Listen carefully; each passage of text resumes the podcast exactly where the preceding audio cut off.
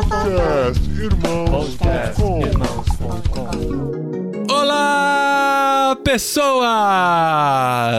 Podcastirmãos.com literário entrando no ar. Eu sou o Paulinho, estou aqui com a Carol, que apesar de todo o sofrimento, chegou no final, ficou feliz porque era uma grande história de amor. Olha aí, Carol. Podia, Ah, podia, né, gente? Rolou uma expectativa aí e tal, mas tá bom. E ó, não li a última página do livro e ouso dizer que se eu tivesse lido, realmente teria estragado o final. Dessa vez tinha estragado, mas, Mas estragado sempre tinha bonito. estragado, sempre estraga Não, o final. Dessa Que vez eu acho que história é estraga essa? mais. É. A Carol e suas Né? manias de ler a última página. Fazer o quê, né? Acontece. Eu sou a Carol Simão e eu tô aqui com o Tam. E Tam, Urendi Malendil. Ah, Tá bom. Não, não vou falar uma coisa parecida, mas era maledeto. Olá, eu sou o Tan e eu estou aqui com a Adriana e eu tive que falar com Tucandra pra convencer a Adriana lá na Espanha a continuar nesse livro. Foi difícil. E eu sou a Adriana e eu estou aqui com o Paulinho. E olha só, amor, a senhora Hardcastle podia muito bem fazer parte do universo da Agatha Christie, viu? Você imagina, Carol, o Hercule Poirot fazendo uma investigação e ter que conversar com a senhora Hardcastle. E ela falando, meu querido, você não sabe de nada, meu Com a querido. voz do Garófalo, Com a né? voz do Nossa, Garófalo. animal. Ia ser bom, hein? Ia ser bom. E, gente, nós estamos aqui pra finalmente fechar a trilogia cósmica. As pessoas também me paravam na rua aqui na Espanha perguntando: e quando que vem o último livro da trilogia cósmica? E, gente, e eu já vou te dizer: ó, eu não quero mais um compromisso como esse, tá? De pegar uma trilogia e se comprometer a finalizá-la, né? Gente, a gente o já Harry pegou o Potter? primeiro livro, já achou difícil. É. e com o Senhor dos Anéis foi difícil também, apesar de muito prazeroso, você fica com aquela pendência. A gente tem que gravar o próximo livro, tem que gravar o próximo livro, quando que a gente vai e tal, né? Agora, finalmente, estamos tirando isso da frente. Paulinho, a gente lá no Discord tem a promessa dos Nárnias, que a gente já tá no. vai entrar no quarto, e a promessa de começar esse ano Harry Potter. É. Que são o quê? Sete Olha daí? só. Não, e, sete. e vocês têm no LBC a promessa de ler a Bíblia toda, gente. É. Pois é, né? Estão muito compromisso maior que esse. Mas a Bíblia a gente sempre lê. Mas olha só, Tan, o Paulinho quer gravar Harry Potter um episódio Um só. episódio, um resumo dos sete Como? livros e dos oito filmes. Ah, mas deve É dar. que a a gente história vai é fazer. muito básica. Né? É. Ah, não Você é resume um muito parágrafo e depois básica. discute sobre ele. É, o menino que sobreviveu e pronto, né? Mas olha só, hoje nós vamos falar sobre trilogia cósmica. Vamos concluir aquela trilogia que começou com a aposta, que a gente sempre fala sobre ela. A gente já mencionou essa aposta mil A gente nem vezes sabe aqui. se é verdade, mas não, a gente é verdade toma é. aqui por verdade. Verdade é. Não, cara, pra gente é totalmente verdade. A aposta entre C.S. Lewis e Tolkien de que C.S. Lewis escreveria uma história espacial e Tolkien uma viagem no tempo. Tolkien não cumpriu, mas C.S. Lewis cumpriu e nós estamos aqui pra falar sobre a conclusão dessa saga. Conclusão nada, porque tem a Torre Negra também que continua, tá? É a trilogia de quatro esse livro. Não, mas não, quando você compra... Não, já era, já É a era. trilogia de quatro. Gente, antes de entrar de fato no assunto e falar sobre o livro, eu acho que precisa dar um, um panos quentes aqui já de cara e dizer que nenhum de nós é especialista em C.S. Lewis. Eu acho que nenhum de nós leu todos os livros do C.S. Lewis, leu todas as referências que ele faz nesse livro, que os estudiosos de C.S. Lewis veem pontes e veem explicações, o universo todo conectado. Nós não somos essas pessoas. Nós estamos aqui como leitores comuns, apaixonados por literatura, que vão dar suas impressões da leitura desse livro, da leitura dessa trilogia e da experiência que a gente teve ao mergulhar nessa trilogia, tá bom? Então, assim, antes que vocês, né, venham dizendo que, ah, esses caras que não entendem nada de literatura, não sabem quem foi C.S. Lewis e tal, a gente vai deixar bem claro que aqui nós estamos como simples mortais que tiveram contato com essa leitura. Pode ser que não estivéssemos preparados o suficiente para ler? Pode ser. A gente não descarta essa opção, mas nós teremos aqui as nossas impressões, algumas partes negativas, algumas partes muito positivas, e é sobre isso que a gente vai falar nesse episódio. Essa é a proposta do Ictus, né? Ah, a é. gente sempre falou, essa é a Do proposta literário do, do literário. O Ictus também. Há 10 anos, eu nunca tinha ouvido falar de trilogia cósmica. Já tinha ouvido falar cristianismo puro e simples, carta dos diabos, o próprio nome C.S. Lewis era muito famoso, até que o meu ex-patrão, né, o meu ex-chefe, o Mark Swedberg, que inclusive já gravou com a gente por aqui, Ele gravou sobre o primeiro. Ele falou: não, você precisa ler a trilogia cósmica. É de comer ou é de passar Acho no que a pão, gente né? ouviu falar por ele e por vocês, né? Não, não, eu já tinha ouvido falar da trilogia cósmica quando a gente fez a biografia do C.S. Lewis. A gente, Ah, é aqui no verdade. podcast irmãos.com. Aí eu, né? eu entrei no Wikipedia, eu lembro muito bem. O que, que é essa trilogia É cósmica, verdade. gente? Que livros são esses que a gente nunca ouviu falar, né? A partir daí que eu comecei a. que brotou meu interesse em conhecer melhor, mas agora eu entendo porque ele não é tão falado, Que é né? chato. porque é um li- são livros difíceis. A gente pode dizer que são livros difíceis. Não são livros para leitores casuais. É uma leitura mais pesada, mais densa, mais detalhada, aprofundada em muitas questões e às vezes muito abstrata, até difícil de se conectar em alguns momentos, né? Mas não é um ensaio, né? É uma ficção, um romance. Todo cheio desse tipo de coisa, mas ainda assim é uma história, né? Três, no caso. E é uma história com começo, meio e fim, né? Isso. Sim, e muito bem conectado como devia funcionar o cérebro do C.S. Lewis, né? Ele vai criando uma grande coxa de retalhos, né? A história do artesão mesmo. Ele vai Uhum. amarrando toda aquela história que na cabeça dele devia fazer sentido desde o princípio, só que ele vai apresentando com muita calma e muita profundidade, muitos detalhes pra gente. Os detalhes do C.S. Lewis, e aí vai ser inevitável a gente fazer comparação com o Tolkien, não são descrições de cenários, são descrições de filosofias, né? Ele é muito filosófico, ele é muito teórico nas discussões. Então, se ele vai falar sobre um tema, nesse aqui, eu acho que mais do que até nos dois anteriores, ele vai aprofundar-se muito nos detalhes da defesa do que ele está fazendo, né? Então, ele vai entrar na, na ciência, uma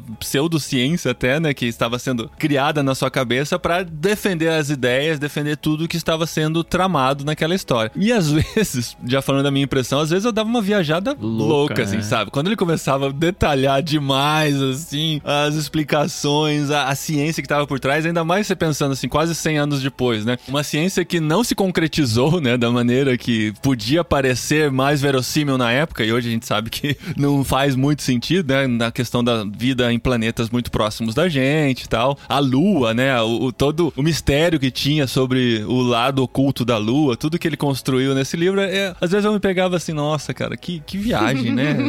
É, mas colocando na régua do tempo, é uma ficção científica até muito interessante, viu? Inclusive, você tava falando de todo o universo que ele constrói. Os três livros, né, e isso fica muito claro agora no terceiro, eles transbordam até pra dentro do universo do Tolkien, né? O que é muito legal. É, mas assim, eu vou dizer que eu me senti um pouco enganada, tá? Na leitura desse livro. Fui tapeada. O, é, fui muito tapeada. O tanto teve, sim, que falar com força, assim, comigo pra me incentivar muito. E quando a Dri começou a ler, que ela começou a falar, ah, tal, ó, que legal. Ela começou a apresentar os personagens. Fui fazendo a legenda dos Isso foi personagens, né? fundamental pra eu começar a me interessar.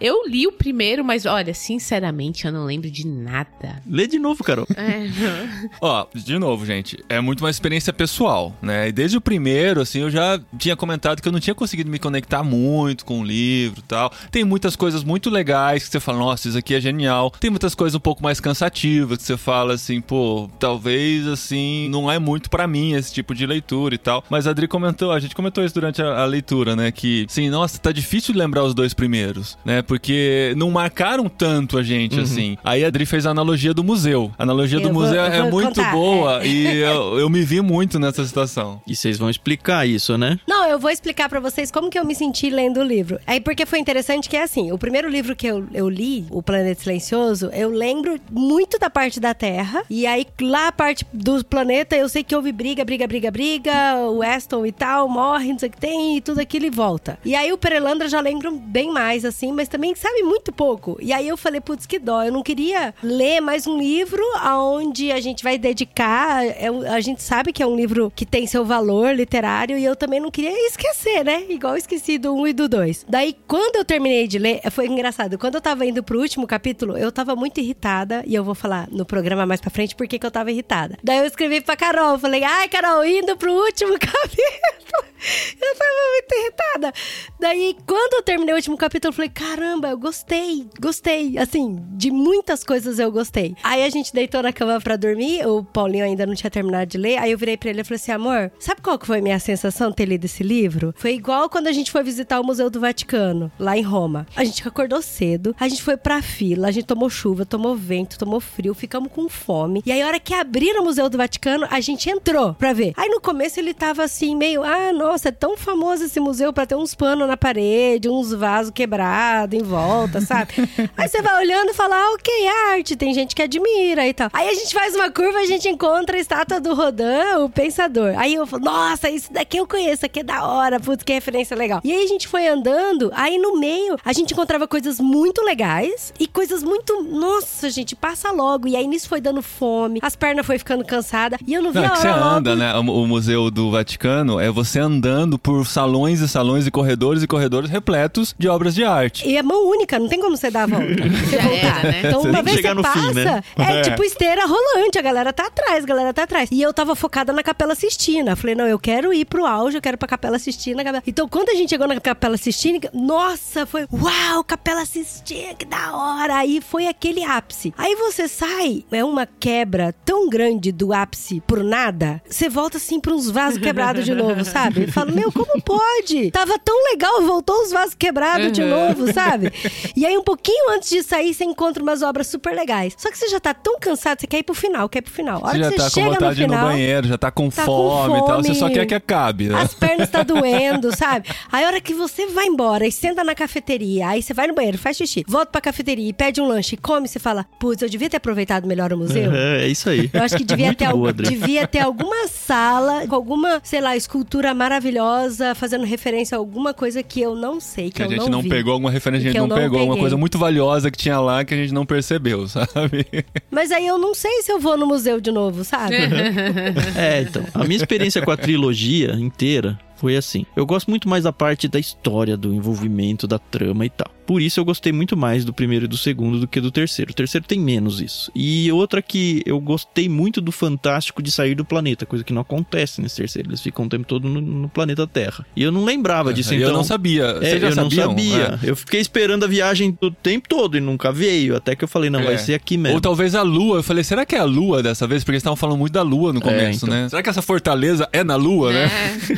Aí eu, assim, aceitei, não vai ter viagem espacial, beleza, vamos seguindo. O enredo, assim, só pela história, não é tão sensacional. Eu achei os outros dois muito melhores. O primeiro, que é a parte que a Adri não lembra, é mais de jornada. A Adri não lembra, mas, tipo, o Weston cai no planeta lá e ele passa muito tempo caminhando no planeta. Então a gente passa por vários encontros com pelo menos duas grandes raças de alienígenas lá. E aí ele tem um pedaço bom com a primeira raça, e depois uma segunda raça mais evoluída e tal. E, e você vai conhecendo o planeta por causa da jornada, mais ou menos como o Senhor dos Anéis faz. No segundo já não, é uma ideia muito louca de Adão e Eva antes do pecado, basicamente. E aí esse terceiro é assim, é, tem muita filosofia. Eu acho que eu talvez não esteja pronto pra esse livro, mas essa analogia que a Adri fez é perfeita, porque quando terminou o livro, eu tuitei, acho que foi no Twitter que eu coloquei, eu tô pensando se eu gostei do livro ou não, porque eu não consigo dizer, não, o livro é ruim, porque não foi ruim, foi gostoso, várias coisas que eu li, algumas eu fiquei Teve meio perdido várias igual capelas sistinas, né? Assim, tem muitos grifos no meu livro, tem várias ideias que eu tive. Ele me fez pensar em várias coisas, mas a história não foi super envolvente. Então, é- é diferente de eu pegar um livro que eu não gostei da história e falar, ah, nota 4. Não é, sabe? Mas também não é nota 9, porque acho que cai bem aquela máxima que a gente traz de vez em quando no Ictus, né? Tem alguns livros que nos esticam. Esse livro me esticou, mas ele me esticou num ponto que eu acho que eu não consegui acompanhar o total dele. Mas ele claramente se mostra como um livro importante e que faz a gente, ou pelo menos deveria, né, fazer a gente pensar em muitas coisas e eu acredito que eu deixei passar batido várias delas. Eu super entendo o seu argumento, mesmo porque você leu os três livros. Tanto quando eu perguntei pra você, não, mas dá pra ler o terceiro livro sem ter lido o do meio, por exemplo, você falou dá. Ele mesmo fala isso, né? O Lewis fala no prefácio. Então, mas pra mim, não foi uma trilogia pra mim. Eu li esse livro sendo um livro, aquela Fortaleza Medonha, tanto que eu me apeguei muito mais a personagens como o Mark e a Jane do que com o próprio Dr. Ramson, entendeu? Quando, inclusive, o doutor aparece, eu falei, nossa, é verdade, tem esse tio aí, entendeu? É, demora muito. Ai, meu Deus. Mas eu saquei a hora que falou doutor É, pescador. então. Não, eu já O tinha pescador. sacado. Ah, ele Aliás, tem que demora muito aparecer, pra né? gente gostar do livro, né? Nossa. A Adri e a, a Carol estavam patinando, não. Eu perdi as contas de quantas vezes elas entraram no chat. particular que a gente tem. Ah, não vou. Ah, não vou aguentar. Ah, não, vou desistir. E eu vai, vai. Aí, assim, a minha forma de convencer é o capítulo 9 fica bom. Mas, cara, o capítulo 9, sabe? O capítulo 9 é depois da página 300. Não, mas calma, é que é assim, várias coisas realmente foi difícil pra mim, principalmente pra me conectar. Mas o núcleo da Jane, eu gostava demais. Eu tava gostando muito, porque eu me identifiquei muito com ela, sabe? Eu achei muito interessante várias coisas. Então, toda vez que a Jane aparecia contando a sua história, falando um pouco da sua vivência, do seu dia a dia mesmo, eu achava interessante, isso me prendia. O problema pra mim tava com o núcleo do Mark. Ai, Porque o nossa. que acontece? O Mark, ele foi contratado, foi ganhou uma bolsa, sei lá, um projeto pra trabalhar na Universidade de Bracton. E aí, de repente, ele tava no INEC. Aí ele conhecia o Feverstone. E aí apareceu o Curry, que apareceu o, o é. Winter, o Eater. E aí foi aparecendo o Feverstone. Aí foi aparecendo Frost. o Frost. E, foi... e eu falo, meu Deus, quem é esse povo do. Sabe aquele meme do Twitter? O que, que é essa gente toda aqui? Você se sentiu John Travolta, assim, olhando pro lado, né? Exato. É, muita, é muita ficava, gente. Muita Gente, como assim, sabe? Aí eu falava, não, calma. E Você até pior- fez um guiazinho pra É, gente lá um no Telegram. foi falando, esse personagem é isso, esse personagem é isso, porque Esse é senão você se perde. Aí falava, não, porque o, o nosso vice-diretor é o Witter. Aí eu falei, ah, então quer dizer que o Witter é o vice-diretor e o Curry é o diretor. Tá certo, um é diretor, outro é vice-diretor. Só que são de coisas completamente diferentes. Um é da universidade, outro é do INEC. Eu falei, mas peraí, que é esse INEC? Esse INEC é da universidade e tal? Essa que foi a minha dificuldade. Aí depois eu fui entendendo. E o pior de tudo é que é assim, eu não sei vocês, eu não tinha ideia de o que, que o Mark ia fazer no INEC e nem o que, É, que era o INEC. Mas nem não. ele. Eu não tinha ele ideia. fica angustiado. Então, o que, que eu aí, tenho que fazer? A gente tá junto com Quanto ele. que eu vou ganhar? A gente tá junto com ele tentando entender É. o que tá acontecendo. Sim, mas, gente, ó, eu queria muito entender o livro. Foi por isso que eu não tava gostando mesmo. Eu queria muito entender. Aí eu entendi quando ele encontrou a senhora Hardcastle num jantar. E aí ela pega e passa uma coisa pra ele. Ah, por que, que você não escreve uma história sobre isso aí? Aí ele fala: Ah, não, mas pra que que eu vou escrever uma história dessa? Aí ela fala pra ele assim: Lá vem você outra vez, reclamando. Você fica resmungando sobre não ter nada pra fazer. Assim eu sugiro um trabalho de verdade. Você espera todo o plano da campanha seja apresentado pra você antes de você começar a trabalhar. Não faz sentido. Essa não é a maneira de progredir por aqui. O importante é você fazer o que é solicitado, se mostrar útil e logo você vai entender o que está acontecendo. E aí eu senti que a senhora Hardcastle tava falando pra mim. isso. Sabe? Mas é muito louco isso, Ai, Adri. só lê! Quem que vai pra um lê, emprego e não tem a menor ideia do que Um tem que monte fazer? de gente. Com quem que interagir, pra quem que eu respondo, quanto que eu vou ganhar, ele não sabia nada. Que loucura. Ele não sabia nem quanto ia ganhar. É. Nem, nem que era o projeto, não nem sabia nada. nem o que, que era falei, INEC. As pessoas. Ó, vem trabalhar aqui nessa empresa, é uma empresa muito boa e é isso.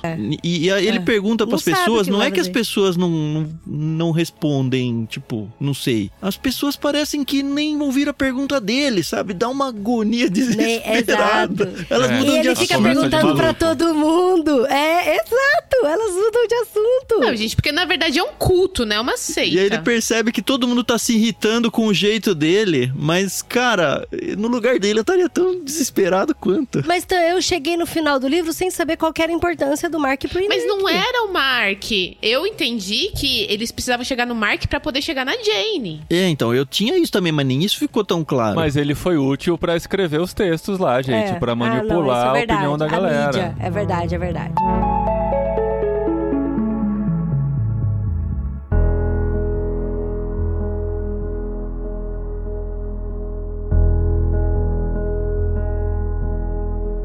Acho que vale a gente falar o enredo maior, pelo menos, pra quem tá aqui e não leu o livro, né? Resumidamente, não vamos precisar contar o livro todo, porque muita gente já leu e quem não leu talvez não esteja tão interessado em saber tantos detalhes, mas na nossa opinião. Inclusive, eu até falei pra Carol, falei, "Ah, Carol, não vou ser humilde dessa vez, e eu vou falar aqui o livro, o enredo do livro ficaria melhor na minha cabeça. É verdade. e eu concordo. Eu falei, eu falei, se eu colocar os meus filhos sentados e falar, mamãe vai contar uma história pra vocês. Nossa, a história vai ficar muito legal. Porque pra mim, assim, que é, foi muito isso, que a gente chegava numa cena muito emocionante, cabeças rolando e pá, e acontecendo um monte de coisa. Aí corta pra experimentando vestido. Sabe? Isso é que, por que você fez isso? Caco de vaso. Não! o vaso quebrado. É, exato. Eu, ai, mas era muito ruim. Bom, enfim. O livro, ele começa muito fofinho com a história do Mark e da Jane, que é um casal que Kazu tá Que não ali, é fofinho, mas né? assim, um não... é, não é fofinho. Mas assim, eles são jovens e são casados por conveniência, assim. Você vê que não tem romance, não tem nada assim entre eles. É mais tipo dois colegas vivendo na mesma casa. Só que a Jane, ela tem uma coisa muito estranha, ela sonha. E aí ela sonha com coisas muito esquisitas. Então ela sonhou, começa o livro falando de um sonho que ela sonhou com um cara que tinha perdido a cabeça. E a cabeça dele falava, fora do corpo. E aí quando ela liga a TV no dia seguinte, ela vê que o cara tá vivo. Ela é o cara que eu sonhei que perdeu a cabeça. É um condenado à morte, não é alguma coisa assim? É, ele foi decapitado. Não, essa não sei o que parte, tem. eu vou fazendo umas inserções no meio da sua fala aí, Dri, que eu vou lembrando, acho que senão eu vou me perder. Mas essa parte, quando ela descreve o sonho, é longa no livro. É um sonho super detalhado É e tal. longa, é E longa. é tão viajada a história, detalhados. é tão viajada mas que eu, eu falei, gostei, nossa, por que, que o gostei. está gastando tanto tempo descrevendo os detalhes desse sonho se não faz o menor sentido? Sabe, não tem como fazer sentido pra história esses, tipo, não tem como ser um sonho real. Tá bom, é um sonho. Mas no fim a gente vê que era, né? Que faz É. sentido. Então, e aí é interessante porque assim, aí ela sonha, ela comenta com o Mark e tal, mas aquela, aquela conversa que o Mark não presta atenção mesmo. E a gente sabe que ele não presta atenção mesmo nas conversas dela. E enquanto isso, eles viviam, né? Os dois casados viviam numa cidade onde o Mark tinha uma bolsa na Universidade de Brampton. E aí tem uma discussão muito longa de por que, que a universidade vai vender o bosque dela para uma instituição de pesquisa chamada INEC. O INEC compra esse bosque da universidade para realizar pesquisas e tal e convida alguns professores para fazer parte do INEC. E o Mark é um dos que foi convidado, sem saber quanto que ia ganhar, nem o que era o INEC e nem o que ia fazer aí. E nesse meio tempo ele vai para lá, para a universidade que era longe, né, da casa deles, de Redstone. E aí a Jane fica. Só uma observação, eu descobri que essa universidade não existe. é, é fictícia também. Não, e é uma diversidadezinha bem mequetrefe, né? Bem chinfrinzinha, sem nenhum tipo de. Ela não tem história, sei né? lá, de importância nem nada. E ela fala: não, é importante que o INEC venha pra cá, porque a gente vai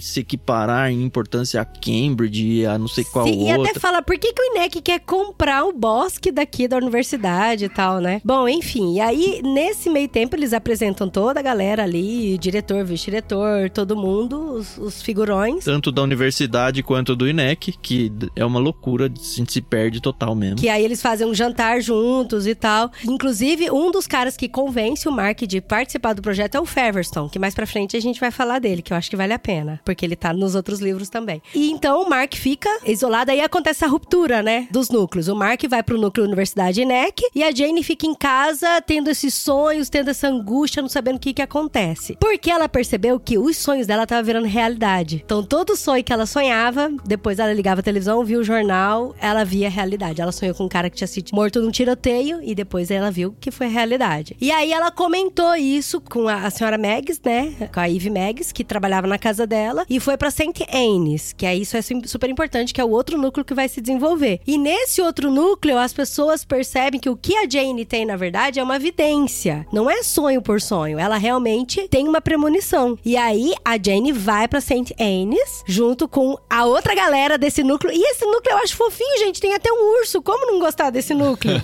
e aí fica muito claro pra gente, né? Que é o núcleo do bem e o núcleo do mal. É o núcleo do INEC e o núcleo de St. Anne's. Aí tem a trama com a Jane, que é importante. Tem uma questão com a Jane que eu acho que é bem importante, uma das coisas que o Lewis tentou trabalhar bem, que é o fato da Jane, ela é meio agnóstica, né? E ela não gosta da ideia de ter sonhos, ela quer a todo custo parar com eles ou não acreditar que de fato são algum tipo de profecia. Só que conforme o núcleo dela vai crescendo, ela meio que vai tendo a jornada dela no sentido de se aproximar até da conversão, né? Tem aí uma alusão ao cristianismo e tudo mais, mas ela não quer, sabe? Ela tem até alguns tipos de comportamentos, talvez quase feministas. Eu acho que na época do Lewis nem era tanto desenvolvido isso como nos dias de hoje, mas você percebe que a visão dela até de casamento, da, poxa, eu tô com o Mark, eu preciso estar com ele, a gente não tem mais nada a ver. Sim. Não, O eu que não que posso ser a mulher que vai ficar né? abaixo dele. Então tem, tem essas questões sendo desenvolvidas paralelamente. E a questão da fé da Jane, que eu acho que é dentro do arco dela, a questão principal, né? Que isso é carregado até o final, no sentido de que tá, existe algo além do mundo físico, existe um Deus, existem, sei lá, seres espirituais, esse tipo de coisa. É um arco legal de acompanhar e é muito bem diluído na história isso. Não é tipo um capítulo que vai falar sobre isso, é o tempo todo. E é interessante que quando a Jane Jane vai pra St. Anne's, que é a casa que a Eve Maggs leva ela, a Camila Deniston, que aí é o pessoal que tá tudo lá, e fala assim: ó, aqui tem uma pessoa que vai te ajudar a entender por que, que você tem esses sonhos. E eu gostaria muito que você conhecesse ele. Ele é realmente muito importante pra gente. E aí é muito engraçado, quando ela fica na antessala antes de conhecer ele, ela fica: Eu quero conhecer pra saber por que esse bando desse povo aqui fica com essa cara de bobo, tudo iluminado por causa desse cara. O que, que esse cara tem de tão importante? Eu vou chegar lá, pra mim ele é só, é só mais uma pessoa e tal.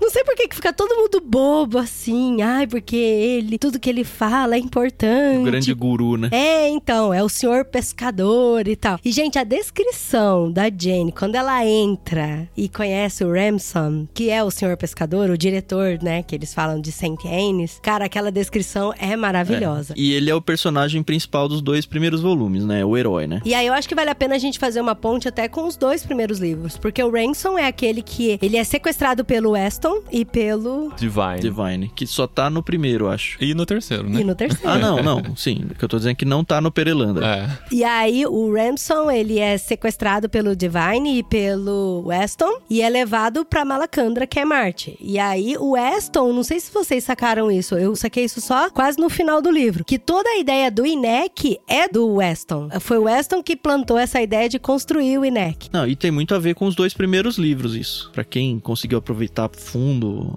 a ideia dele lá, é super casa. Tá tudo aí, a teoria dele. E o, o Ramson foi o cara que fugiu lá em Malacandra e que fez toda essa peregrinação, fugindo do Weston e do Divine. E também em Perelandra, ele é o cara que os Eudila, que são tipo os anjinhos seres superiores dos que vagueiam entre os planetas, colocou o Ramson numa nave piloto, levou ele pra Perelandra e voltou. Mas daí ele já não foi sequestrado, ele foi Não, ele foi voluntário, ele já entrou na, na vibe. Sim. Então o Ransom esteve nesses outros dois planetas e agora naquela fortaleza medonha passa seis anos depois de que ele visitou esses outros planetas. Então ele é um cara que tem muito conhecimento sobrenatural, né? E aí quando a Jane conheceu ele, ela teve uma conversa muito interessante com ele. Era isso que eu tava procurando no meu Kindle pra ler pra vocês, porque ela teve tanto uma conversa sobrenatural, tanto extraordinária quanto ordinária. Porque o Ransom falou: "Eu acho que você vai ter uma importância muito grande pra gente aqui, mas eu gostaria que não só você aceitasse, mas que você conversasse com o seu marido sobre a proposta que a gente tem de você fique com a gente. E a Jane falou: Mas por que, que eu tenho que pedir autorização pro meu marido? Por que, que tudo que eu tenho que fazer eu tenho que pedir autorização pra ele? E aí ele faz um paralelo sobre a questão do amor e respeito. E cara, esse trecho é muito legal. Achou, não? Não achei. Não, é um trecho bom. Kindle, É o problema do Kindle.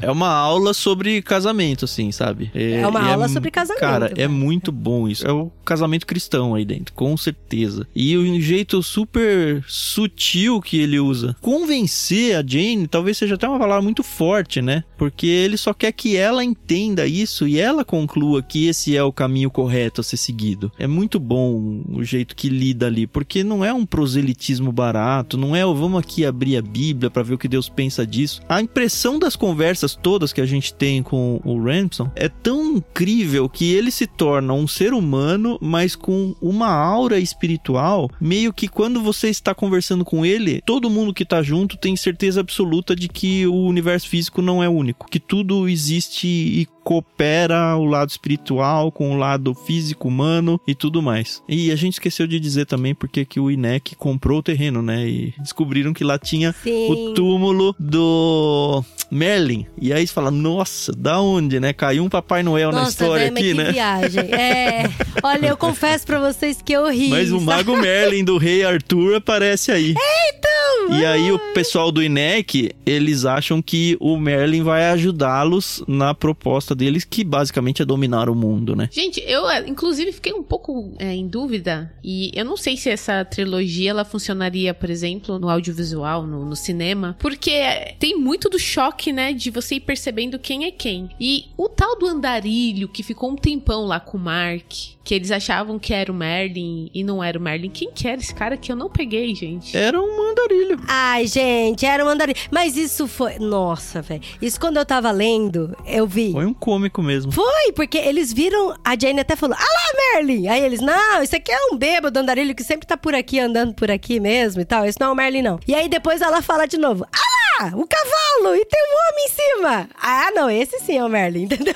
Então, Isso foi uma piada mesmo. E aí o Inek se confunde, leva um cara nada, Nada a a ver, ver, e né? estica infinito com um bêbado que não tem a menor ideia do que tá fazendo ali, mas enfim. Que é muito bom, que é muito bom. anda. O diálogo dele com o Mark é muito bom. Essa parte foi muito boa. Mas isso já é mais pro fim, É, né? isso é mais pro fim. Tem mais pro fim. uma Eu acho que pulada. vale a pena falar uma coisa aqui, que é assim, tudo tava acontecendo lá no INEC e tudo tava acontecendo em St. Annes. Mas em St. Annes, assim, eles estavam cooperando entre eles, entre os animais. É legal como o Hanson tinha essa coisa com os animais. Ele traz os ratinhos, os ratinhos comandam ele. Tem o Sr. Boltitude, que não sei pra vocês, me lembrou muito o urso do- das cartas de Papai Noel Sim. também. Eu imaginava ele, o Sr. Boltitude, que é um urso que tá ali, tinha uma gralha. Então ele tinha essa coisa com a natureza, essa coisa do equilíbrio mesmo, né? Então ele tinha esse contato com o Malendil. Aí eu acho que vale a pena a gente falar até pro pessoal que quem vai ler esse livro vai ter que se acostumar com essas figuras místicas. É assim, é o ordinário com o extraordinário o tempo todo, né? É aqui no planeta Terra, mas ele falando com Malendil, que é. Eu não sei se é a figura de Deus. Vocês acham que Malendil Não, é não como é. se fosse uma figura de Deus? É como se tivesse um grande guardião espiritual. Eu não lembro os nomes exatos pra dizer, mas cada planeta do sistema solar tem um grande guardião espiritual que meio que hierarquicamente responde em última análise pra Deus. Eu não lembro qual é o nome que ele dá pra Deus, mas existe Deus lá. É, porque esse não é um universo paralelo ao nosso universo, né? É um universo que está dentro do nosso universo. É o mesmo Deus nosso. Exato, mesmo Deus, a mesma Bíblia, os mesmos princípios cristãos estão lá, só que com esses adendos dessa mitologia adicional aí. E aí tem os Eudilas, né? Que os Eudilas é como se fossem anjos pra mim. E Isso. tem os Eudilas do bem e os Eudilas do mal. E aí, inclusive, a Jane até falou: Nossa, gente, o que esse povo tá fumando, né? Porque começa a falar essas loucuras. Porque a gente é a Jane no livro, né? E fica. Mas como assim? Existe Eudila do bem e Eudila do mal? Os Eudilas vêm conversar com o Ransom? Vem, de vez em quando eles vêm, desce, conversa com ele e tal. E aí ela acha que vai conhecer um mó velho, aí abre a sala, vê, encontra um, um jovem, né? Que ela fala um- que aparenta ter uns 20 e poucos anos e tal. Porque desde que ele voltou de Perelandra, ele não envelheceu mais. Mas o que acontece é que aí o pessoal lá da casa tem até o McPhee que ele fica, ó, o pessoal do INEC tá tocando terror lá com o plano do mal deles. E a gente que é do bem aqui não estamos fazendo nada. Estamos fazendo chazinho, dando carinho na barriga do urso. O que, que a gente vai fazer? Então eles viviam na vidinha deles ordinária lá, conversando. E aí eles perceberam que eles estavam realmente esperando a chegada do Merlin. Foi quando o Hanson falou: Não, porque a gente precisa da Jane, porque ela vai nos indicar onde é que tá o Merlin. E aí foi que ela teve o sonho indicando exatamente a localização de onde é que tava o Merlin. Que o Inek também tava procurando, né? Então, só que o INEC tava procurando. O INEC, a única informação que o INEC tinha é que ele estava enterrado no bosque de Bracton, da Universidade de Bracton. E aí eles estavam procurando. Só que em paralelo a isso, na Universidade de Bracton, eles estavam fazendo experimentos científicos com pessoas e com animais. Nossa. Inclusive aí fala sobre a cabeça babada que fala. Do Babaceno, não é? Uma coisa assim? Sarraceno. Sarraceno. Os nomes pra mim são todos uma, tudo nebuloso. Mas ó, eu acho que vale a pena a gente fazer uma pausa aqui na história, porque é nesse momento que a história começa a crescer e o livro começa a ficar interessante. Você fala, agora vai, né? Tudo que estava sendo preparado, todo esse contexto montado pelo Lewis nos sete, oito primeiros capítulos, agora vai começar a desenrolar. Mas eu queria fazer uma pausa para dar o contexto em que o livro foi escrito, né? Que é muito importante saber que ele foi escrito na reta final da Segunda Guerra Mundial. Ele foi publicado em 1945, provavelmente foi escrito nos dois, três últimos anos da Segunda Grande Guerra, né? E muitos princípios da ciência da época que eram defendidos principalmente do lado nazista, né? Da eugenia, das experiências com humanos, com animais, você vê sendo representados aqui como uma forma crítica do C.S. Lewis, né? Inclusive as teorias de limpeza da Terra, né? De como a natureza era desnecessária, como se a gente se livrasse da natureza seria uma evolução pro ser humano, se a gente conseguisse viver por outros meios e tal, que estava dentro da teoria dele. Está presente nesse livro aqui. Então é importante, né, quando a gente começa a ver os princípios científicos que estão por trás, saber quando que o livro foi escrito e em que contexto que ele estava. E é interessante que o Lewis ele não é contra o uso da ciência. Ciência, né? Tanto que ele fala, usando aí o Merle e o Hanson, quando ele fala dos outros planetas que ele visitou, que ele não é contra, mas essa questão da ciência explorar tanto a natureza, os seres humanos, os animais, em prol de, o bem de poucos, isso ele é muito contra. E inclusive no livro, o INEC não só fazia todos esses experimentos, como também ele tinha poder da mídia e ele tinha poder da polícia. Que aí entra a minha personagem favorita, a senhora Hardcastle. Aham. a fada Hardcastle, que eu gosto. Gente, essa personagem eu curti demais ela. E aí você vê, né, que é um paralelo total com 1945 que ele tava vivendo, a questão da imprensa e a questão também da polícia. É, a imprensa, como a imprensa manipulava, né? Fazia as pessoas acreditarem no que queriam e pensar no que queriam. E tem umas discussões muito legais sobre isso, né? Como que é aquela. Ah, então eu posso ler, eu quero É. ler um, um trechinho aqui pra vocês. Isso tem muito a ver com o que a gente vive hoje em dia, né? Que é onde existe a questão das polarizações. Cara, é muito louco. O livro foi escrito em 1943, 44, mais ou menos. E aqui tinha essa discussão, essa preocupação com a polarização na direita e esquerda. Aí ele pega e fala assim: Vou pedir pro Paulinho ler, porque ele tem uma voz linda. para, que você tá tossindo, E para de falar. tossindo.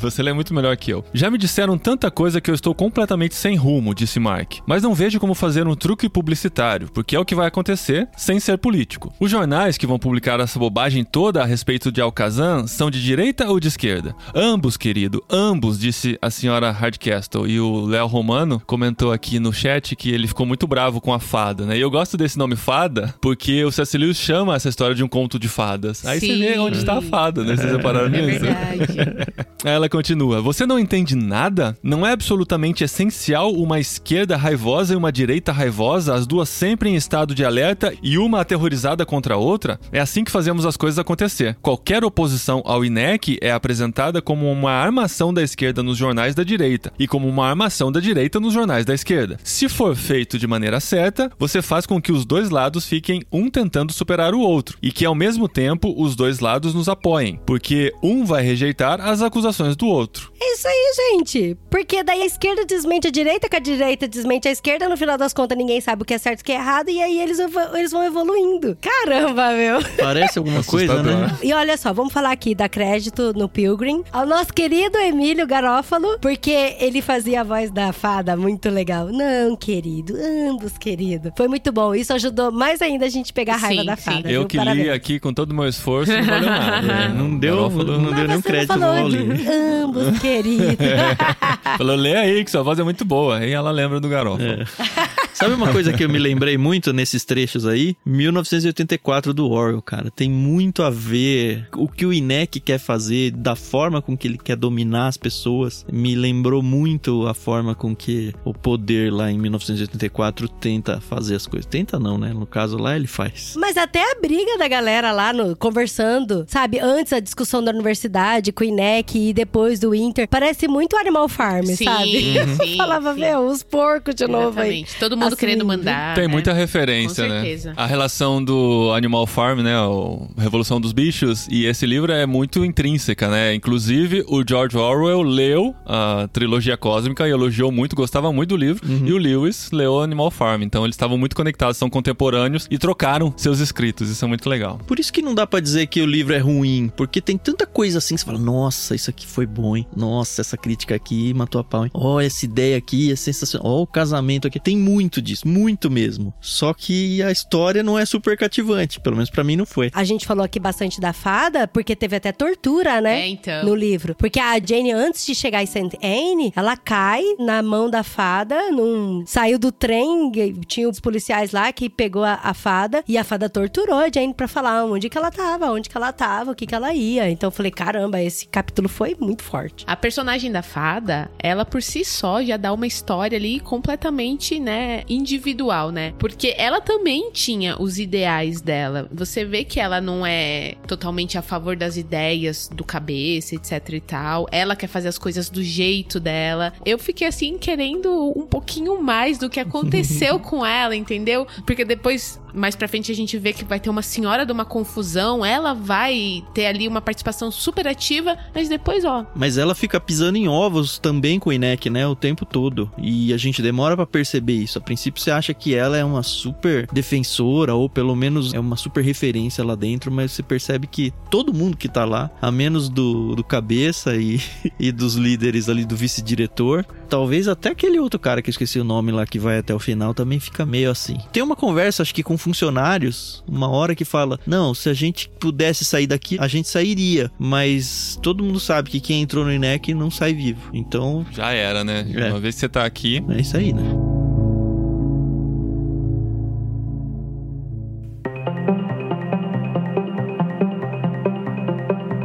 Gente, eu- a gente queria muito que o Lucas estivesse com a gente. O Lucas gravou os dois primeiros episódios. Ele é um super fã do Lewis. Lucas Gonçalves, né? O Lucas Gonçalves. Ele gravou com a gente os livros também do Senhor dos Anéis e tal, né? Só que ele tá numa semana bem complicada com trabalho e faculdade e tudo. Aí ele se ofereceu de mandar alguns áudios pra contribuir com a gente. E é- vai ser legal porque ele vai fazer a a ponte, né, com outros escritos de Lewis que ele conhece muito mais do que a gente. Ele mandou alguns áudios, eu organizei em três. Então vão ser três sessões de participação do Lucas aqui. A gente vai comentando sobre elas pra gente poder entender um pouquinho mais algumas coisas com relação às intertextualidades de Lewis com outros textos dele e outros autores também.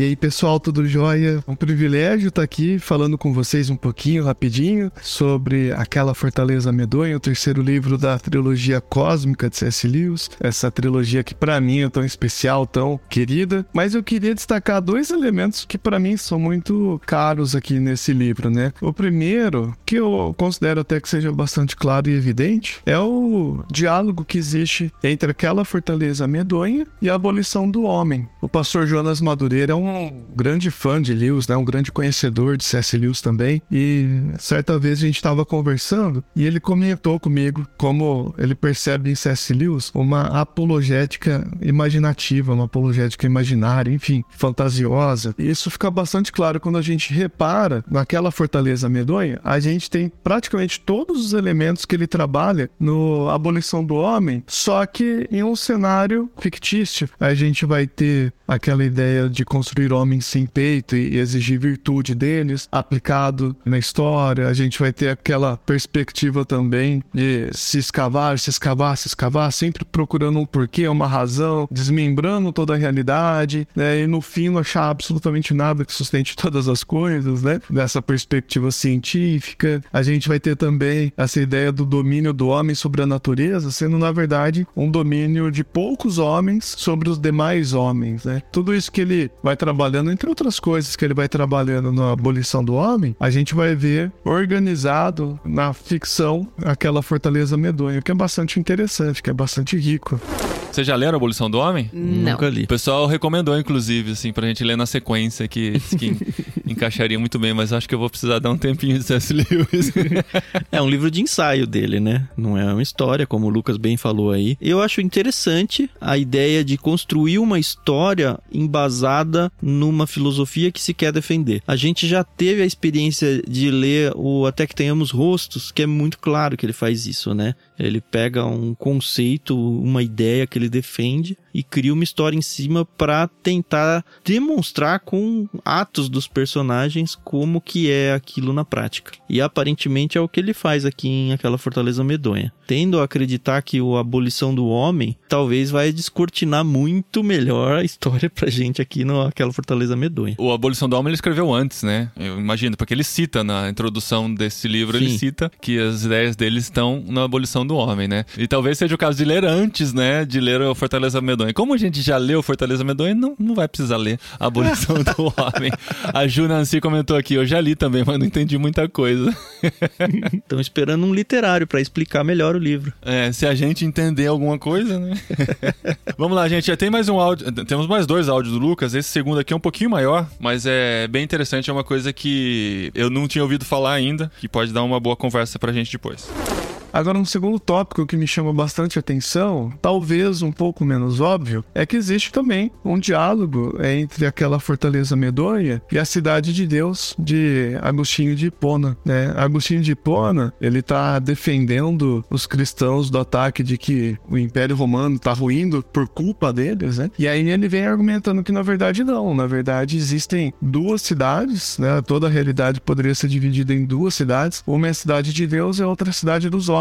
E na cidade dos homens impera o egoísmo, o orgulho e essas coisas todas, todas características que a gente pode atribuir ao instituto, né, do, daquela fortaleza medonha, versus a cidade de Deus, que é uma cidade onde reina a generosidade, o amor, a compaixão e etc, né? Que são atributos que a gente pode reconhecer aí na sociedade onde o, o diretor Hanson é o líder, né? E nessa sociedade, nessa cidade de Deus, segundo Agostinho, a gente tem o florescimento da vida, o florescimento, aqui eu estou usando um termo bíblico, na verdade, o shalom, a gente tem esse florescimento então. Então, o Agostinho vai argumentar que Roma não caiu por causa dos cristãos, mas caiu por causa do próprio orgulho, por causa do próprio egoísmo e por aí vai. E tudo isso a gente repara também naquela fortaleza medonha, né? Enquanto o instituto é basicamente fundado em interesses egoístas, em tentativas de domínio, respostas esquivas, falta de clareza, tudo dando espaço para manipulação do mais forte sobre o mais fraco, né? E curiosamente eles mesmos acabam se destruindo ao abrir espaço para que os seres angelicais entrassem de volta na Terra e ajudassem Hamson e seus amigos aí a, a libertar a Terra, né? O professor Hamson e etc. vivendo essa realidade aí da cidade de Deus, sendo gentil, sendo simples, né? Inclusive no final isso fica muito claro, né? Um dos personagens pergunta pro diretor, né? Assim, ah, o que, que a gente fez nessa guerra toda, né? No fim a gente acabou fazendo muita coisa prática para ajudar. E o diretor responde algo muito bonito que eu acho que tem tudo a ver com isso que eu tô falando. Vocês fizeram o que foi confiado a vocês fazer, né? Vocês cultivaram, vocês se relacionaram, vocês comeram, cozinharam. O que era para vocês fazerem, vocês fizeram. Isso é muito legal porque às vezes a gente vê alguns problemas no mundo aí e a gente quer fazer grandes ações para resolver todas as coisas. E C.S. Lewis, ele sempre traz essa ideia que eu acho que é um eco de Chesterton, né? Não existe nada mais extraordinário do que um homem ordinário, com uma mulher ordinária, criando filhos ordinários. Então, nenhum de nós precisamos ser o grande salvador da pátria, né? A gente pode simplesmente vivendo bem a nossa vidinha comum, com zelo, com amor, com generosidade, a gente pode ser um pequeno tijolinho nesse grande processo de restauração da realidade que Deus está promovendo, né? Então, isso eu acho muito rico, muito especial. Inclusive, ainda falando sobre essa questão das duas cidades, né? Que Agostinho traz pra gente, o próprio livro traz essa ideia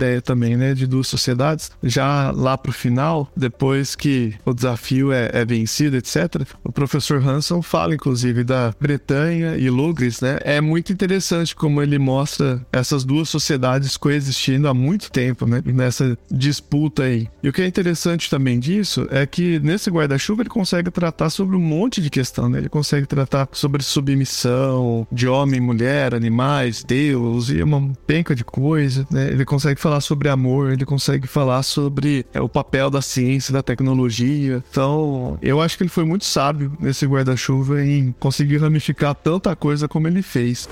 É, o que eu achei super legal do Lucas mencionar aí sobre esses dois paralelos mesmo, do Instituto do INEC com a residência de Santenes, né? Porque no INEC a gente percebeu, igual a, a Carol falou, que até a Hardcastle, que era a fada, a gente achava que tinha sua hierarquia e de que era poderosa, que na verdade não. Era muito, muito um regime totalitário mesmo, né? Era essa ditadura dos grandes em cima dos pequenos e da exploração, de você só vai saber aquilo que eu mandar e pronto. E, e fazendo um contraponto com Saint Anis, a gente vê que tudo cooperava com tudo e que não tinha essa coisa ditatorial, assim, não era uma ditadura, era todos cooperando com todos. Inclusive, foi super legal que teve uma hora que as meninas estavam caminhando no jardim e tal, e aí uma fala assim: ah, a gente não vai voltar agora? Não, hoje não é a gente que vai cozinhar, hoje vai ser os homens. E a Jenny, os homens vão cozinhar? sim, querida. Eles vão cozinhar. Eles também cozinham. Eles também lavam, eles também lavam roupa. Ah, essa hora foi uma libertação. Eu falei, Ê,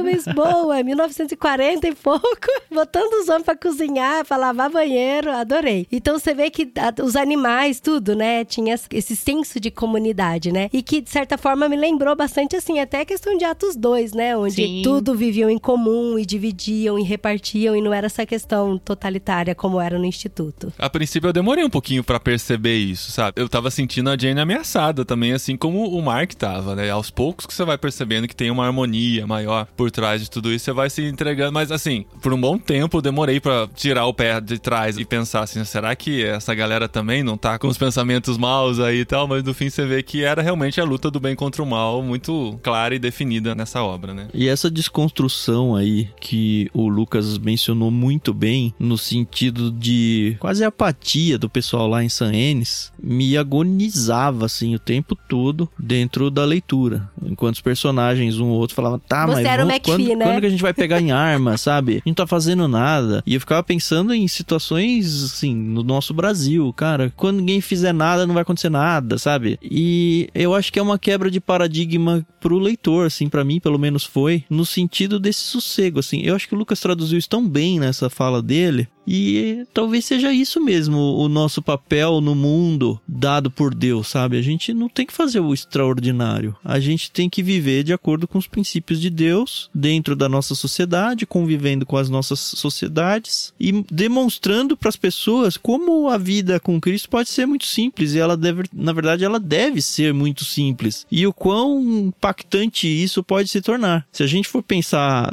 por exemplo, na evolução da sociedade ao longo das últimas décadas aí, se as pessoas tivessem se mantido dentro de seus casamentos, preocupados com a criação dos seus filhos, talvez o mundo não estaria a bagunça que tá hoje, sabe? A família não seria uma instituição falida do jeito que tá, só porque as pessoas talvez permaneceram, vou usar aqui um- umas aspas, mas acho que é uma ilustração que fica muito clara num outro livro que eu li há um tempo atrás, chamado Icabod, inclusive. As pessoas viveram com o espírito do interior, em vez de buscar aquele espírito da capital, de bagunça, de prosperidade, de tudo. Cara, não, vamos viver a nossa vidinha simples, que é, é isso que Deus quer. Mas, Tan, tem até uma parte do livro que realmente o pessoal que tava ali com a Jane era um pessoal mais pacífico, era um pessoal que não buscava a guerra, por assim dizer, mas eles estavam dispostos a morrer. Estavam, mas o Ransom não deixava eles fazerem É, nada. mas tanto que na parte em que eles vão atrás do Merlin com a Jane e o Sr. Dimble também vai, o McPhee quer ir, né? E ele fala: Não, você não vai, você vai ficar aqui. Você não, McPhee. Mas porque o McPhee tava com sangue nos olhos, gente. Ele queria... Só que aí tem uma parte lá que fala que o Dimble percebe que, hum, talvez eu possa morrer aqui. Então, talvez realmente seja o meu fim. E tava tudo bem, né? Como você falou, né? Eles Tudo tinham bem, aquela é. tranquilidade de que o que eles estão fazendo é pra um bem maior, né? Mas eu entendi que o McAfee não foi simplesmente porque ele não estava alinhado ainda com as ideias cristãs, vai, com a espiritualidade, porque ele ainda não tinha passado pela conversão dele e ele não estava pronto para a batalha espiritual que ia acontecer. Basicamente é isso. Então, ó, ainda não. Você tem a sua Sim, a sua sim, jornada para é concluir antes de você se envolver com essa comunhão aqui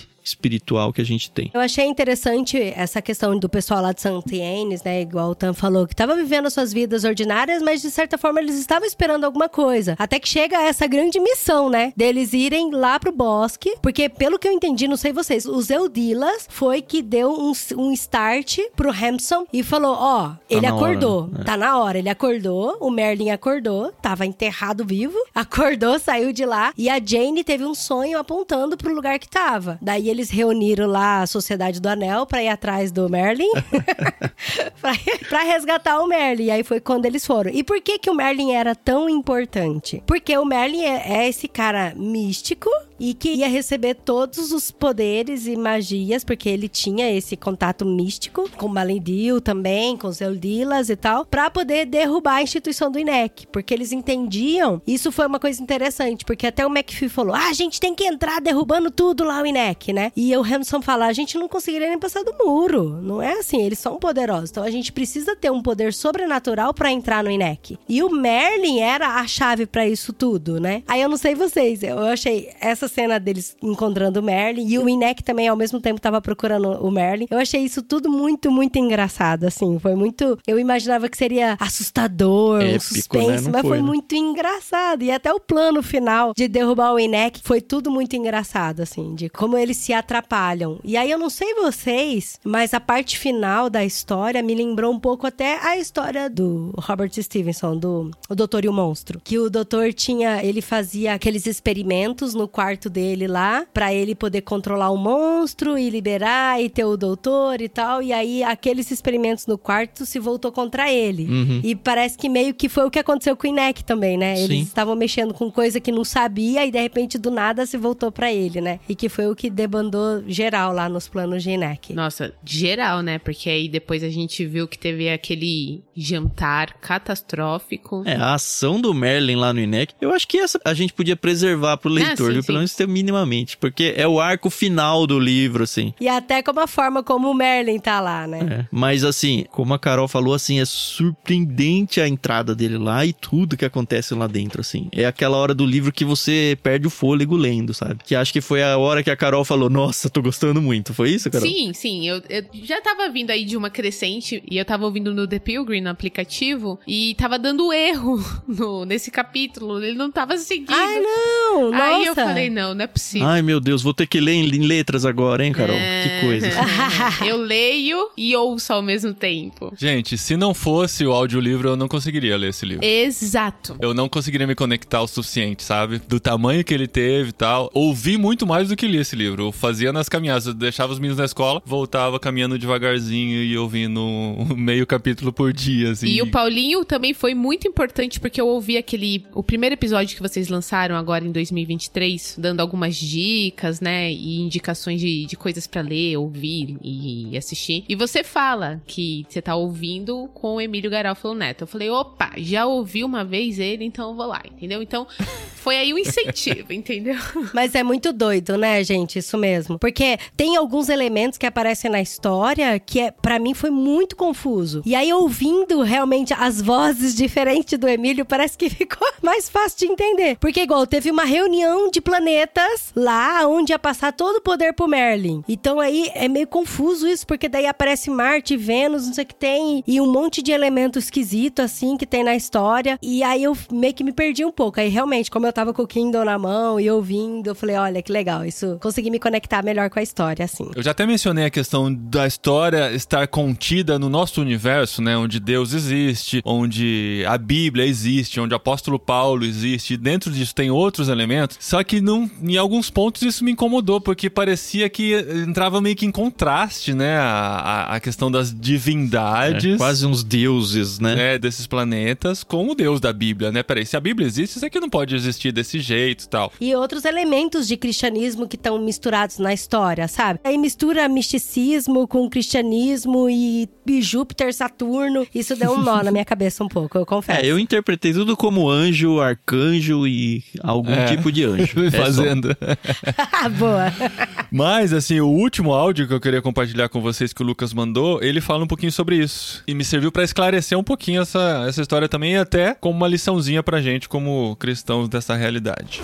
E de bônus aqui, outra coisa que eu acho muito rico nesse livro, e que eu acho que Lewis é uma bandeira que ele costuma levantar, é a relação do cristianismo com o paganismo, né? Acho que aqui no Brasil a gente é meio que educado a, a ter algum tipo de repulsa, né? Por qualquer coisa aparentemente pagã, algum tipo de bruxaria, né? Enfim, qualquer coisa assim. É muito interessante pensar como Lewis coloca os antigos deuses e seres mitológicos no conto dele, que é evidentemente cristão, né? Porque faz muito parte da forma como ele chegou até a fé cristã. Ele conta, em Surpreendido pela Alegria, que quando ele escolhe pelo cristianismo, ele não tá escolhendo o cristianismo porque ele entende que o cristianismo é a verdade, enquanto todas as outras religiões são falsas e mentirosas, né? Ele diz que ele se inclina pro cristianismo porque ele entende que o cristianismo é a religião madura que cumpre os anseios de todas as outras religiões no tempo e no espaço, então de forma histórica, de verdade, né? E ele traz essa mesma ideia também para a história, né? Quando ele fala do tempo antigo, onde existiam esses outros seres, esses outros deuses, por assim dizer, que estavam aí em processo de amadurecimento, e aí conforme isso vai acontecendo, as linhas e as bordas de separação vão ficando cada vez mais claras, né? Então, ele traz essa ideia de um amadurecimento dos anseios antigos e etc. Eu acho isso bastante rico, inclusive pra gente como igreja que tá vivendo em missão no mundo, né? Se a gente sai apontando o dedo, julgando e batendo os martelos de forma muito incisiva, rápida e sem reflexão, a gente se priva de ouvir o mundo que Deus nos colocou para servir, né? A gente precisa fazer esse exercício de ouvir quais são os anseios das pessoas, quais são as suas dificuldades, né? Quais são as suas buscas, né? E encontrar no cristianismo a resposta que elas precisam, ou talvez até corrigir as próprias perguntas, né? A partir da nossa fé cristã. A gente não vai conseguir fazer isso, a gente simplesmente taxar como pagão, como gentil, como pecador, sem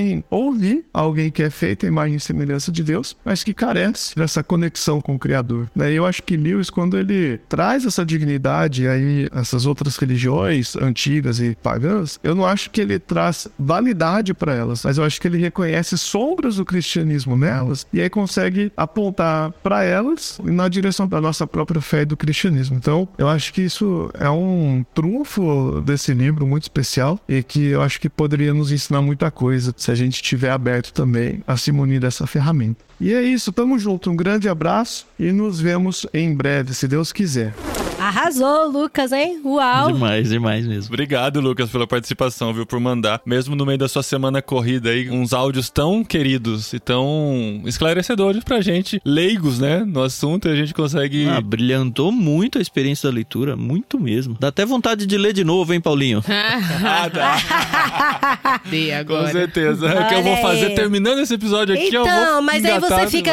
A gente ainda não conhece o Louvre, amor. Por que, que a gente vai voltar pro Vaticano? É. Eu, fico, eu sempre fico nessa, sabe? Tem muitos museus pra conhecer É. ainda, né?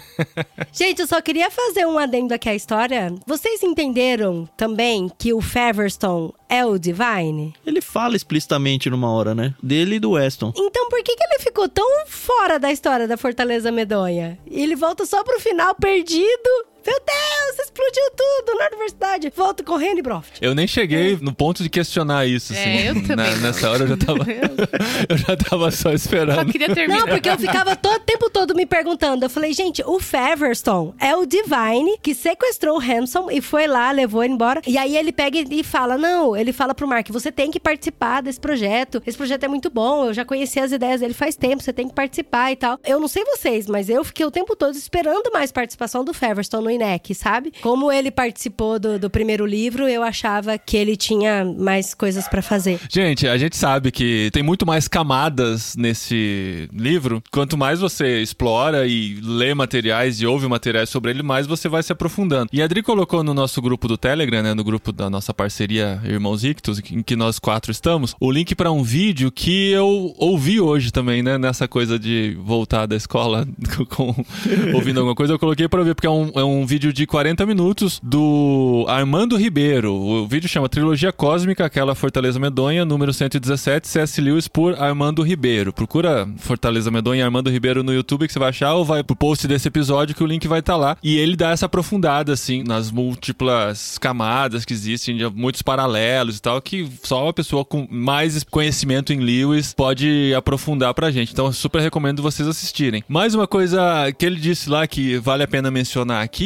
é que o livro foi escrito em 45 e o Lewis só foi se casar em 55. Então, todos esses princípios sobre o casamento, sobre os conflitos, o amor, ele estava falando muito mais da teoria do que ter vivido isso já, né? Então, é muito legal o conhecimento que ele tem, né? E como ele desenvolve esse relacionamento e os relacionamentos dentro do livro, mesmo sem ter se casado. E que expectativa, né? Se a Joy leu esse livro antes pro casamento. Ela era uma poetisa, eu não sabia. É, então, a, pois é. a, a Joy era uma poetisa, então eles já tinham, já estavam emaranhados nesse universo literário. né? Indo pra essa reta final nossa aqui, eu queria perguntar pra vocês três, ah, sei lá, se vocês gostaram, se vocês conseguem dar uma nota pro livro. aí. É difícil, porque se os fãs de Lewis já estão nos odiando, se a gente der uma nota baixa, gente. não, ah, não sei. Porque ah, eu posso dar nota pra experiência, não pro livro. Eu sei que o livro tem muito mais valor do que eu consegui tirar dele. Então, a experiência pra mim foi maçante, foi cansativo. Muitas vezes, assim, eu falava, eu vou continuar lendo, eu vou continuar ouvindo, porque eu tenho esse compromisso, sabe? Talvez se não tivesse, eu não teria ido até o fim, não no tempo que a gente fez. A gente teve dois meses, basicamente, para ler um livro denso, grande, longo, cansativo, muitas vezes. E eu acho que o livro foi tão longo a ponto de chegar no final e já ter esquecido coisas do começo, sabe? Uhum. Porque eu já tava. Já tinha passado muita coisa. Mas assim, eu não me arrependo de ter lido. Eu gosto de, de ter a sensação de poder ticar esse livro na minha vida e falar: eu já li, eu já sei da experiência de ler dele. Talvez daqui um ano eu não lembre de nada, mas eu vou lembrar da sensação de ter lido. Então valeu a pena ter lido. Mas nota eu não sei dar, não.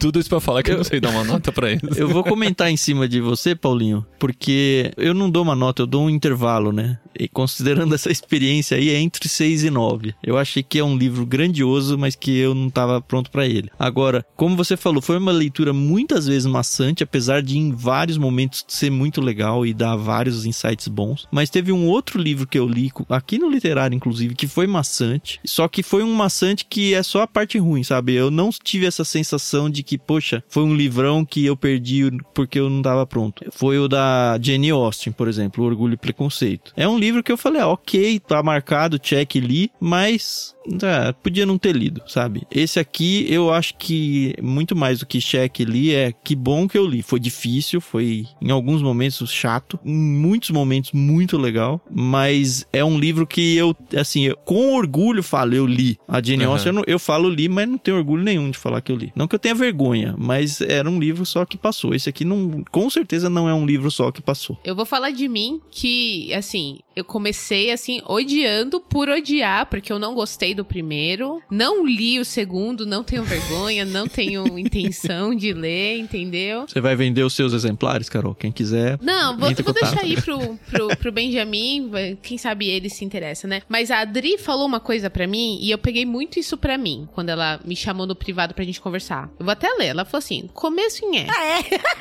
Ficou chatão.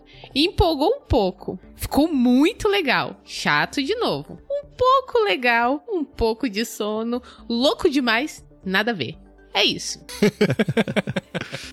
é, é que assim, é- é- eu, eu queria muito mais do romance. Porque eu tô acostumada tava esperando com isso. isso. Exatamente. Só a última página que teve romance. Mais ou menos Daquele ainda, mais ou jeito, menos. né? Daquele jeito. Pra mim, assim, eu acho que, que faltou ter mais ação do INEC mesmo, sabe? Porque quando, por exemplo, eles estavam esvaziando Edstone e as pessoas correndo, e aí militares indo pra lá e tal, a gente entendeu essa como uma ação do INEC, mas foi uma ação física. Pra mim, faltou um pouco mais de ação sobrenatural do INEC, sabe? Porque quando o Inter, por exemplo, tava possuído, cara, aquilo eu achei muito legal. Porque o Mark entra na sala e vê o Inter lá paradão, meio louco. Aí quando ele sai, ele vê o Inter lá no jardim e fala: Uai, mas como assim? Ele tá aqui também, né? Como ele veio parar aqui tão rápido? E aí você vê que aquilo foi alguma coisa sobrenatural. Então, assim, pra mim, pegaram a cabeça do pobre do Sarraceno, cortaram, fizeram um instrumento, pra quê? Pra nada. Porque assim, a gente não viu a ação disso.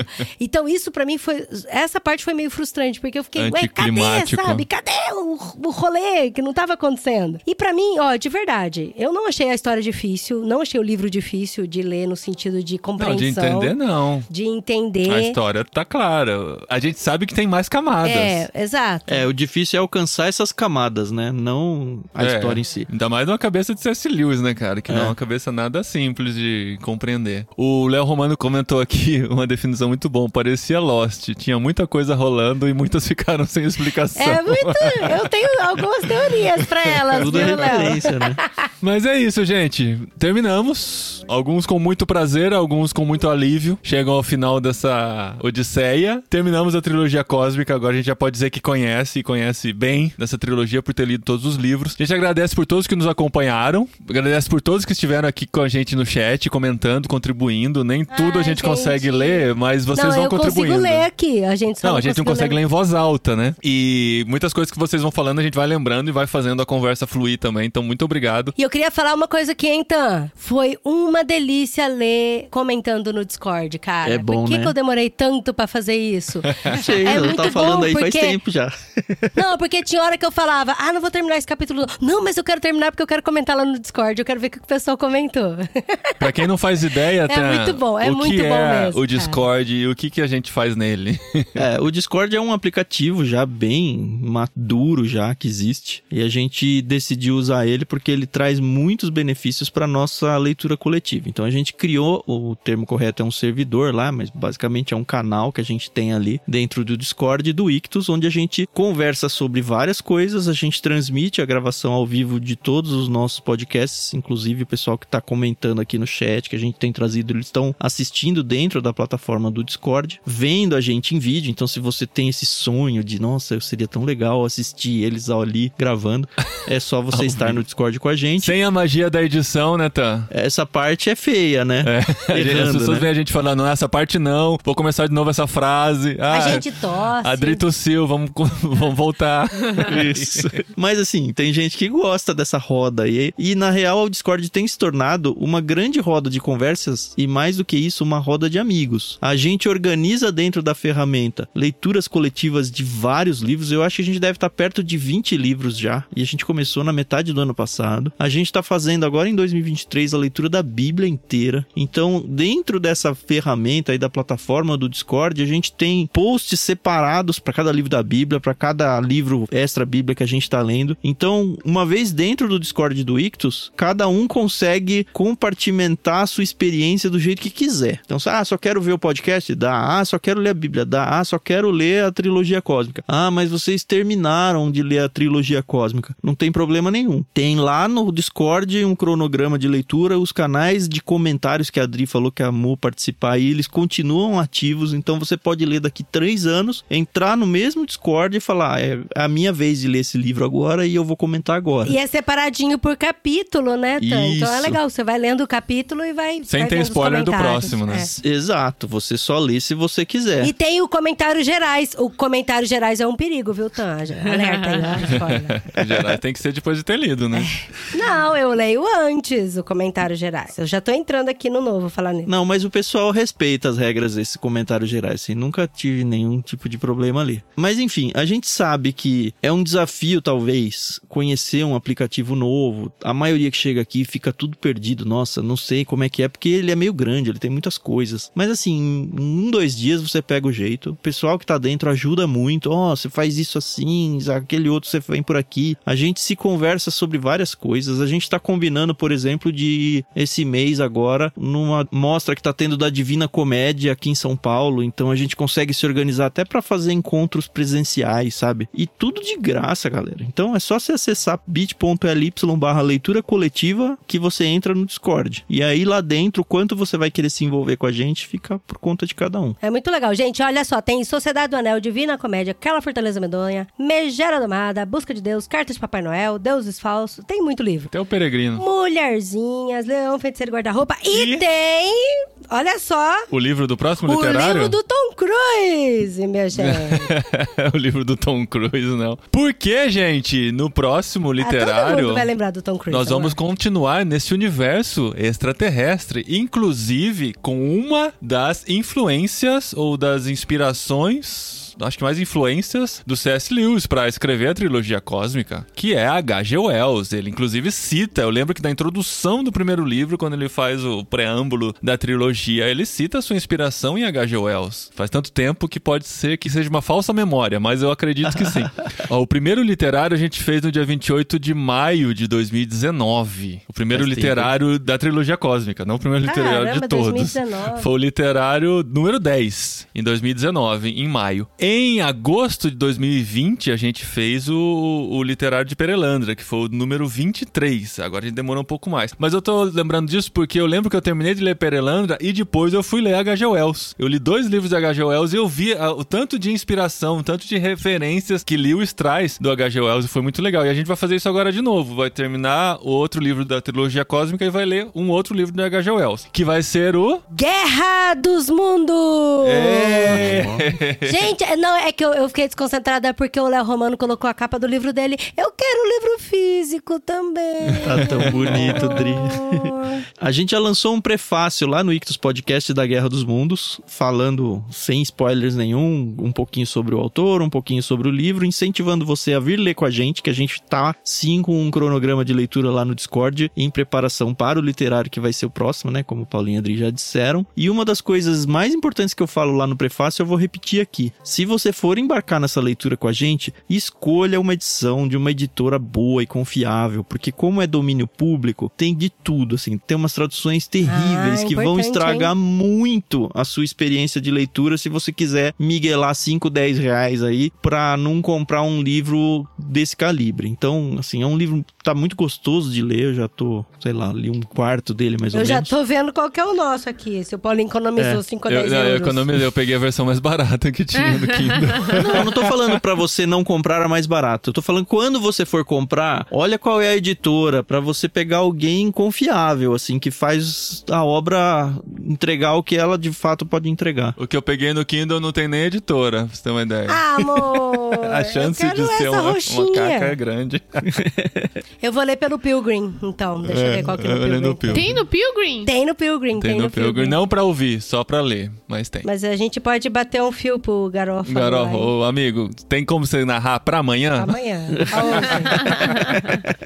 Muito bom, gente. Continuem ouvindo nossos literários, lendo com a gente, ouvindo o Ictus Podcast nessa parceria que continua por mais um ano. Esse é o primeiro episódio do ano, né? Que a gente teve dois meses pra ler esse livro, aproveitou essa fériazinha pra poder ler todo ele. E a gente volta mês que vem com A Guerra dos Mundos, do H.G. Wells, que é bem interessante. Uma leitura muito mais leve e muito mais... Metade do livro que a gente leu. Metade nada, é um terço do livro, Muito talvez menos, né? Menos. É. não, é um livro pequeno. Esse dá pra ler com calma. Capítulos curtos. Sim. E a gente continua nessa jornada literária e deliciosa com vocês. Obrigado, gente! Valeu, Falou, povo! Até mais, gente.